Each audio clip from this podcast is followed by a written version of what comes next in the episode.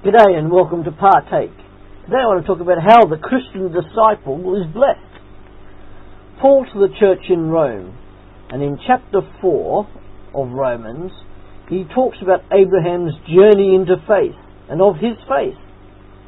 Now in Romans chapter 4 verses 22 to 25, Paul writes, This is why it was credited to him as righteousness the words it was credited to him were written not for Abraham alone, but also for us, to whom God will credit righteousness, for us who believe in him, who raised Jesus our Lord from the dead.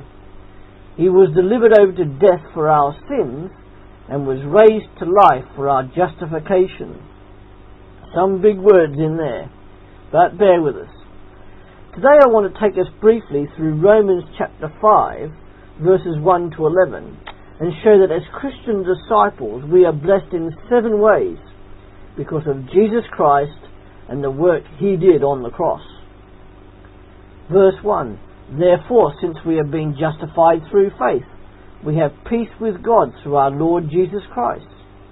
So there was our first one. We have peace with God.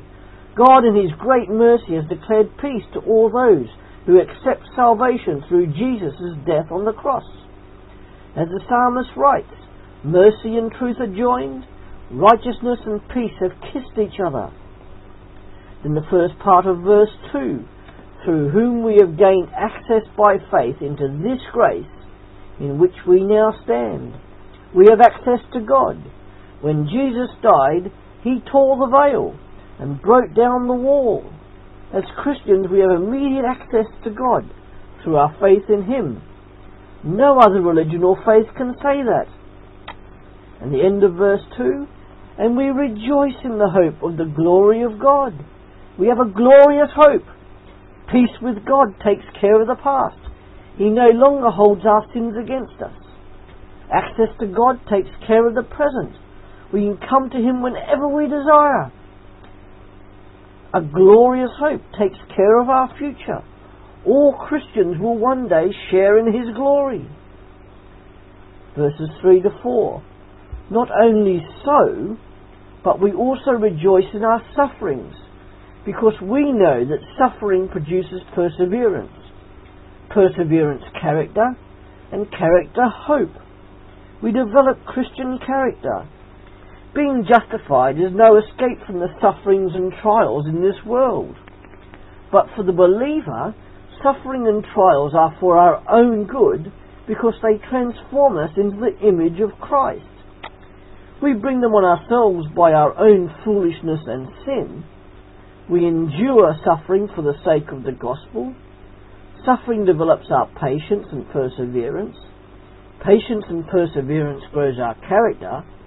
And through character, we have a glorious hope. Then verses 5 to 8 and hope does not disappoint us because God has poured out His love into our hearts by the Holy Spirit, whom He has given us. We have God's love within us. The love of God is poured into our hearts. We experience love, peace, and joy. This inner experience of this love is through the Holy Spirit, who sustains us as we go through sufferings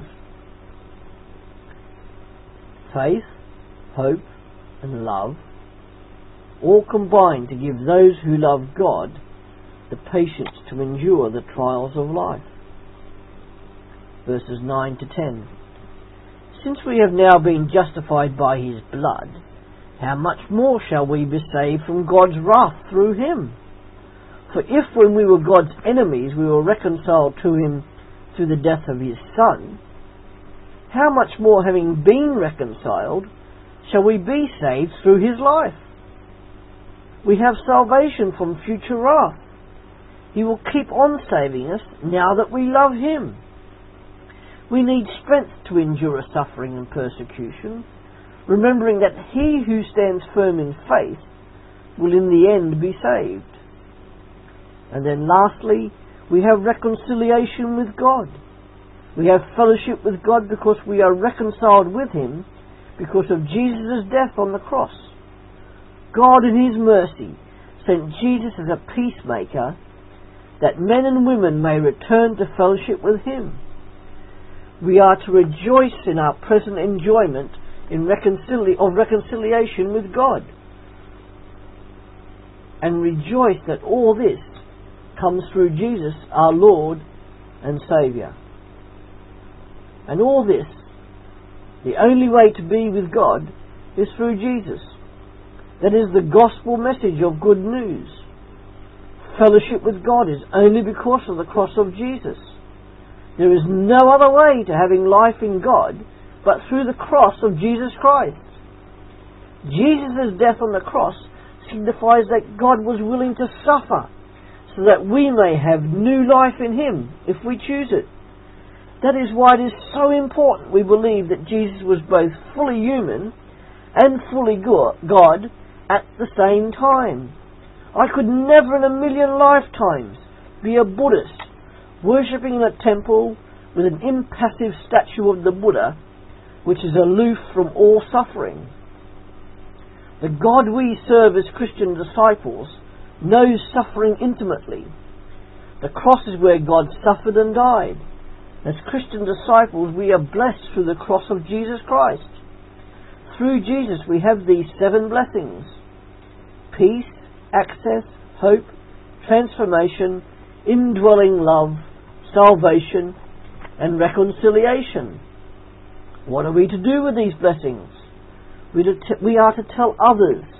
And a good way to do that is to live a life worthy of these blessings so that people who are not Christian can ask the reason you have such hope. If you give them no reason to ask, they probably won't. These seven blessings show how certain salvation is in and through Jesus Christ for those who choose it. As Christian disciples, we are blessed, and we are blessed to be a blessing to others. For more to think about, please do read for yourself Romans chapter 6, verses 1 to 14, and ask yourself the following three questions. Why not share your answers with your spouse or a close friend or two so that you can discuss and pray over any issues together? What areas of my life have been transformed since I became a Christian disciple? What has happened in my life that will get people to ask me for the reason I have hope?